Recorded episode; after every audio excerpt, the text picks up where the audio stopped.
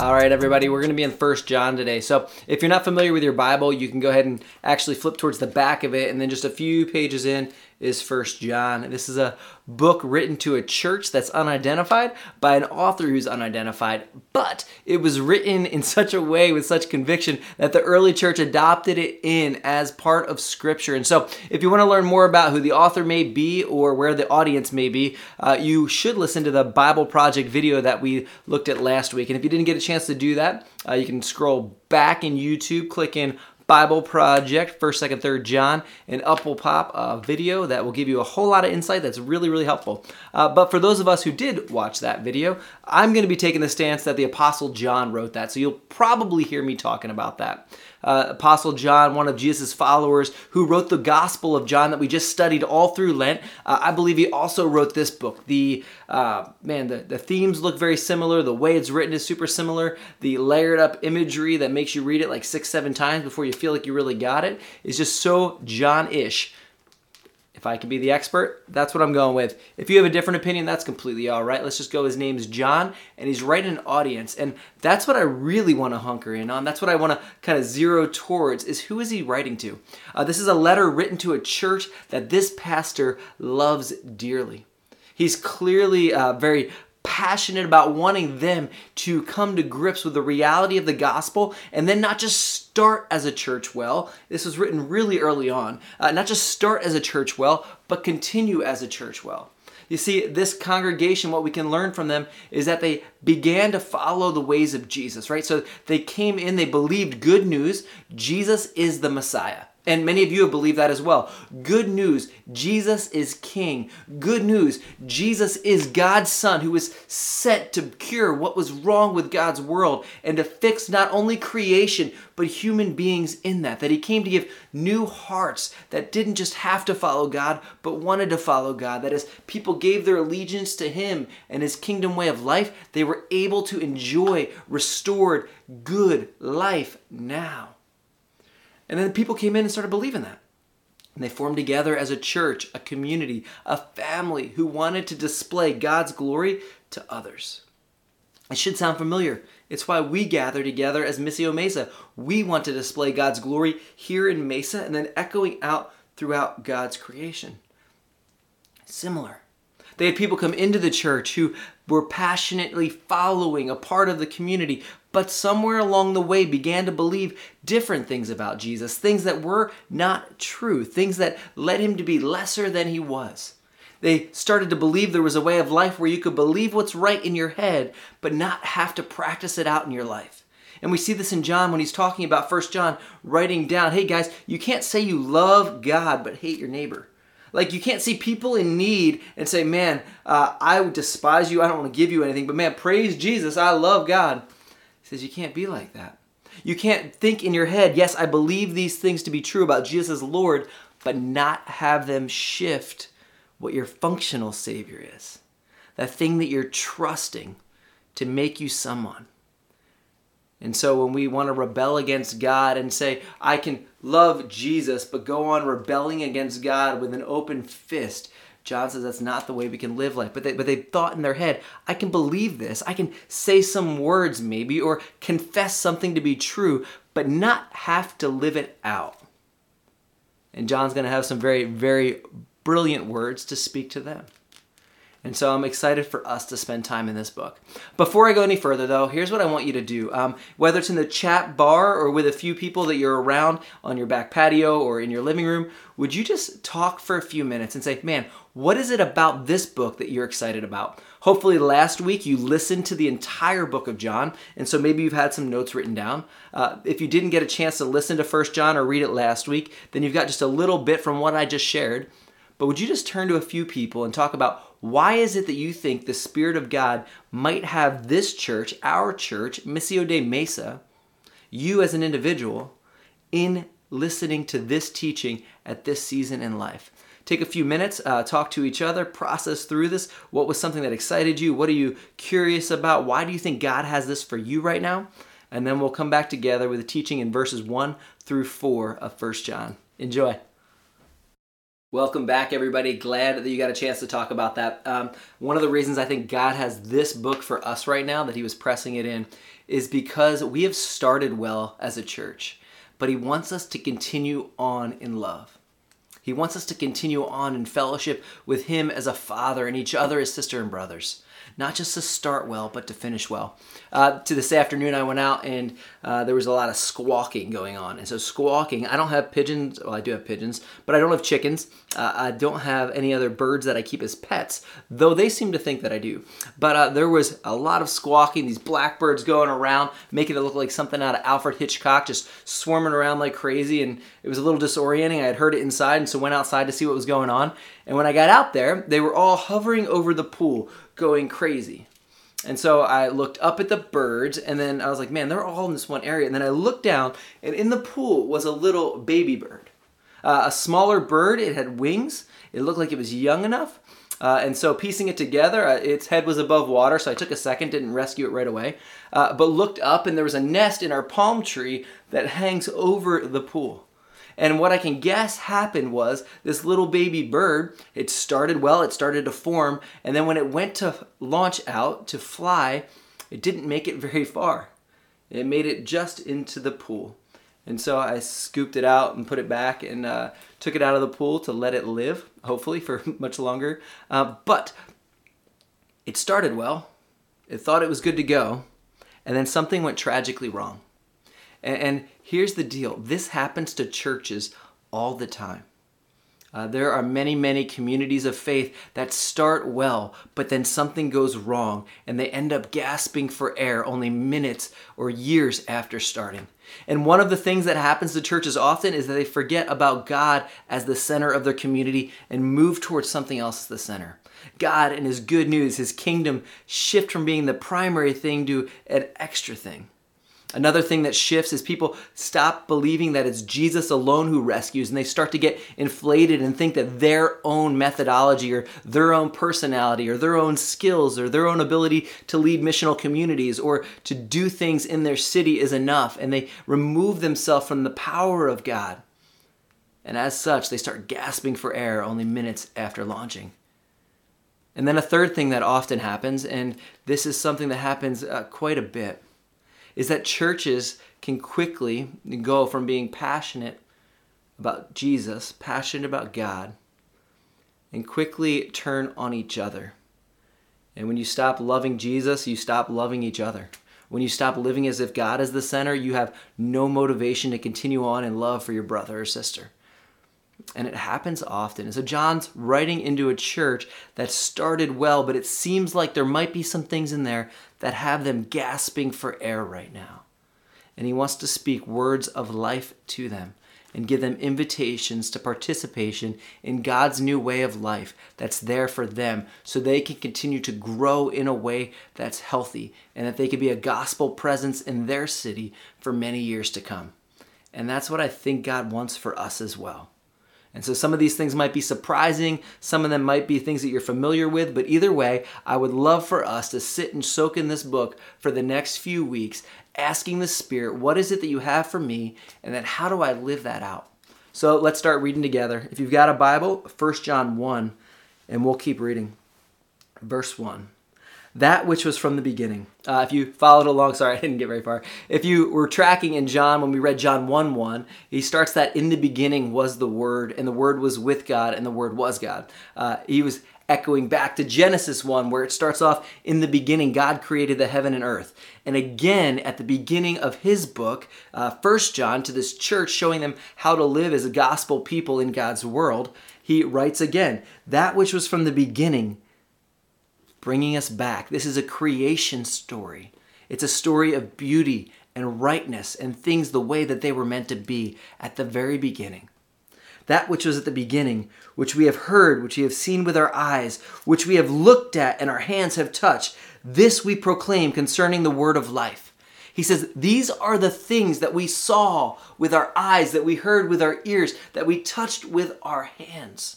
The Christian faith is not a set of ideas, but it's an embodied faith. The first thing I want us to see about following Jesus is that it's based on facts. He goes through the scientific method, right? He says, These are things that we observed with our eyes, we heard with our ears, we touched with our hands, we participated in this. We felt it, we saw it, we heard it, we experienced it. It wasn't like somebody just came and, and told us a story that we thought, hey, that sounds kind of cool. Let's hear more of that story, and then somehow got duped into this. He says we lived this. This is history for us. The following Jesus is based in facts. It's based in actual events things that took place that could be checked out, that were checked out, stories that were told, but then rooted in something real, not just fairy tales. In First John, John starts off this letter saying, I was there, I saw that, I heard that, I touched that, and these are all concerning the word of life. Remember, John 1, he started off the same way. In the beginning was the Word. And again, he says, Now this is the Word, the Word of life. Following Jesus has always been about how do we experience God's abundant life, His eternal life now? How do we live as people who live into what God has for us now, not just when we die? And He says, I want to tell you all these things concerning the word of life. The life appeared. We have seen it and testified to it. That's a technical term. That's a legal term. We give testimony. We attest. We verify. We say these things are real. Again, they're facts. Following Jesus is based in history, not just preference or ideology, but reality. We have seen it, testify to it, and we proclaim to you the eternal life which was with the Father has appeared to us. He's talking about Jesus. And we proclaim to you what we have seen and heard, so that you may also have fellowship with us. He says, We're telling you these things because we want you to be able to have fellowship. This word is koinonia. It's, uh, it's this idea that shared life. We want you to experience not just eternal life, but shared life together with us which might sound like a great idea. If you like John, you're like, yo, John, what's up? And you're like, yo, you want to come over my house? And John's like, sure, I'd love to come over your house. And you're like, yeah, we get to hang out. I want to hang out with John and his people. They're good people. That would be fellowship, right? But he says, our fellowship, it wouldn't just be with us, but catch this. He goes on to say, we proclaim to you that you have seen and heard, that you may have fellowship with us, and our fellowship is with the Father and his Son, Jesus Christ. He says, There is a fellowship that we have with God Himself and Jesus the Christ, the Messiah, the anointed one. And so that, that table fellowship, that idea that we get to, to be together and experience oneness and wholeness and relationship that I want to invite you into, that life is marked by relationship with God, the Father, and the Son, Jesus Christ. And he says, We write this to make our joy complete. Some translations might say your joy complete. Uh, it's a bit of a, a, technical difference in there that people are trying to figure out. It doesn't sound like good grammar to say that you, we want to write this so that uh, our joy is complete. But um, I think we're going to get into that. And so, uh, three things I want us to see that as we follow Jesus as a church, uh, as we say we want to be led by the Spirit of God on the mission of God to the places that God has sent us, that our life together is marked one by history that is, real events that really took place in history. That God's unfolding story is not a set of ideas or ideals, but it's real events. And so the idea that Jesus died is not just wishful thinking, but the fact that Jesus died and rose again changes everything. Real events. He really rescued. He really did absorb the Father's wrath. He really did rise again, promising new life based in facts. But following Jesus is also going to involve mystery. Mystery. Like, man, Kevin, where'd you get that from? Uh, I didn't read that word in there. Track with me a little bit the invitation for us to have fellowship with God, right? The, the, cosmic creator, the one who made it so we can live on this uh, ball that is spinning around in outer space at, I don't know, 70,000 miles an hour, and we still chill here and we don't have a problem with that, right? The God who created land and sea and birds and animals and mountains and valleys and oceans and deserts and animals that we're still discovering, that He created all that, wants to have relationship with us. And that same Jesus, the one who really did live a life and die a death and rose again, the one who existed before all time, God Himself, Jesus, also wants to share and spend life with us. That's fellowship that we get to be involved in. Man, that, that should blow your mind. I think we get so used to hearing that God wants to have a relationship with us, and it's like, yeah, cool. That sounds good. Man, as I was reading it this week, uh, I was sitting out by the pool again and uh, reading uh, in the morning when I do. And so I was just like, man, there is so much that I don't comprehend about that. And it was just kind of washing over me and, and again making me feel that sense of wonder that, that God wants to have a relationship with me. And He invites me into that. That's crazy. So it's based in facts there is mystery. And so I think maybe for some of us, we might go to one side or the other. And so I'm just actually going to stop there. Let me uh, give you just a minute to turn towards each other and say, in your life uh, so far, as you've been following Jesus or being curious about things of faith, uh, which has drawn you in more? Has it been the facts, the historicity, the reality, this, the concrete nature of this is what's taken place? Or has it been the mystery? That there's something that deep within you that echoes out that says man there is more out there and it draws you to god. And as you have this unfolding relationship with god there's there's a mysterious way that you find yourself drawn and experiencing life together with the creator and his son and his spirit that's mind-blowing but all that mystery kind of draws you in. So has it been more for your life more, more in the facts more in the history or has it been more in the mystery uh, spend a few minutes, talk about that, share a little bit of your experience. Um, and if you get done early before I pull you back, you can go to part two of the question. Part one would be which one's been more of your life. Part two would be what makes you a little uncertain about the other one. Uh, it could be a fun conversation to have if you have the time. So take a few minutes and then I'll pull you back in just a moment for the third thing that I want us to talk about.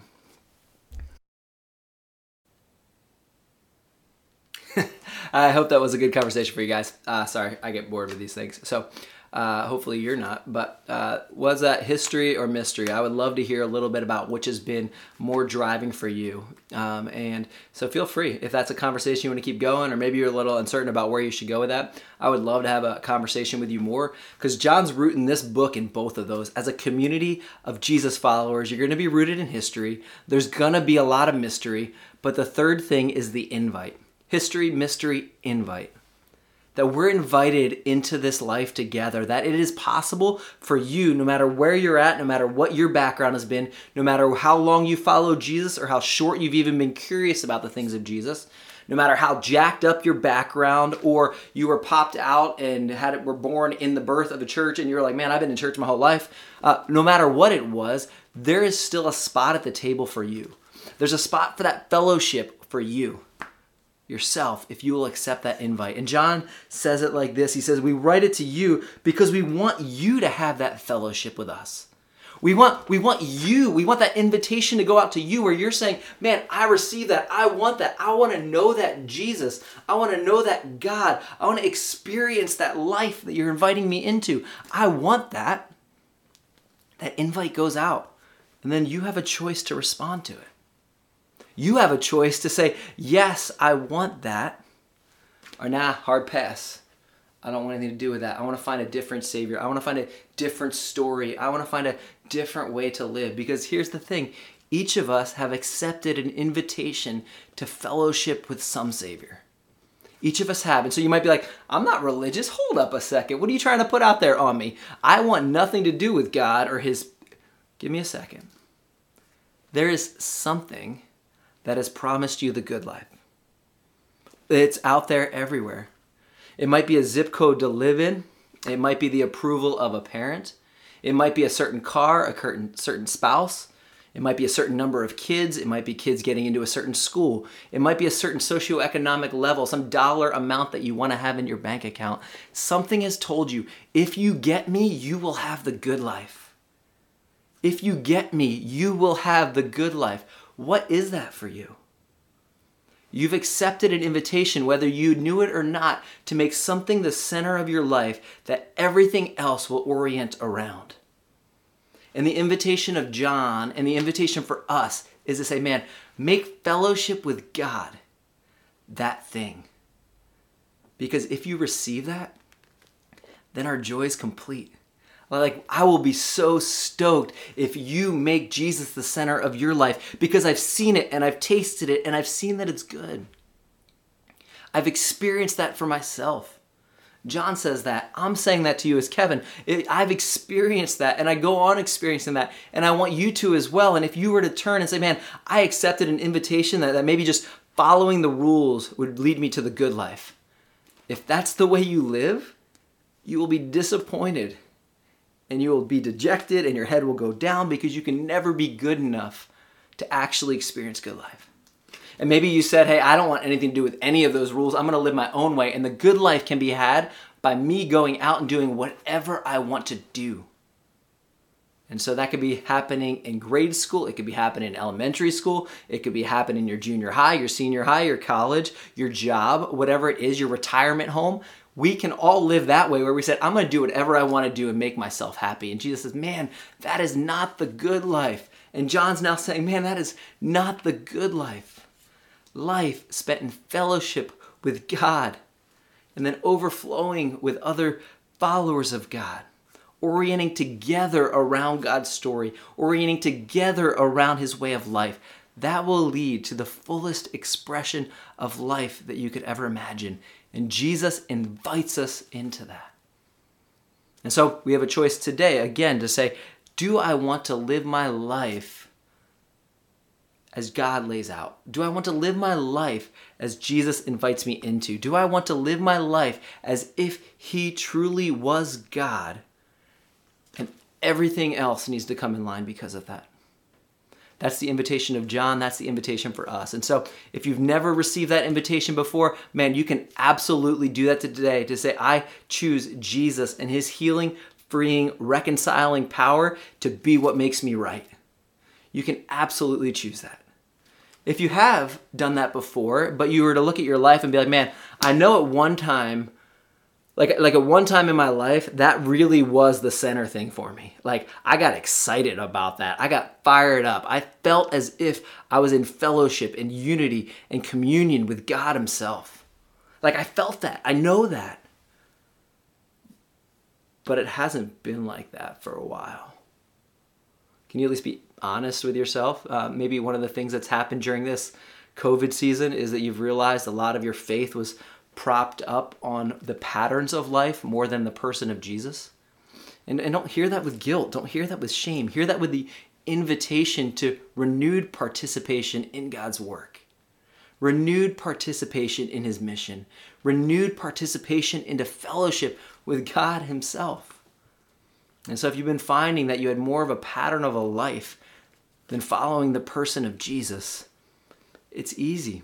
Repent turn back, give your allegiance again to Jesus, and say, all right, what does it look like today for me to live as if there was history to that this? So there is confidence that the gospel is true. What does it look like for me to live like there's mystery? Maybe some pieces that I don't understand. I can't be too arrogant because there's so much of life with Jesus that I don't get. There's so much of who God is that's infinite that I don't get. That's okay. Live into that. And then third, will I respond to that invitation to continue to live in light of that history, press into the mystery, and enjoy participation in life with Jesus together? I'm excited for where the rest of this book is going. Uh, let me pray for us, and then we will be sent out with a benediction. Uh, God, you are a good, good God.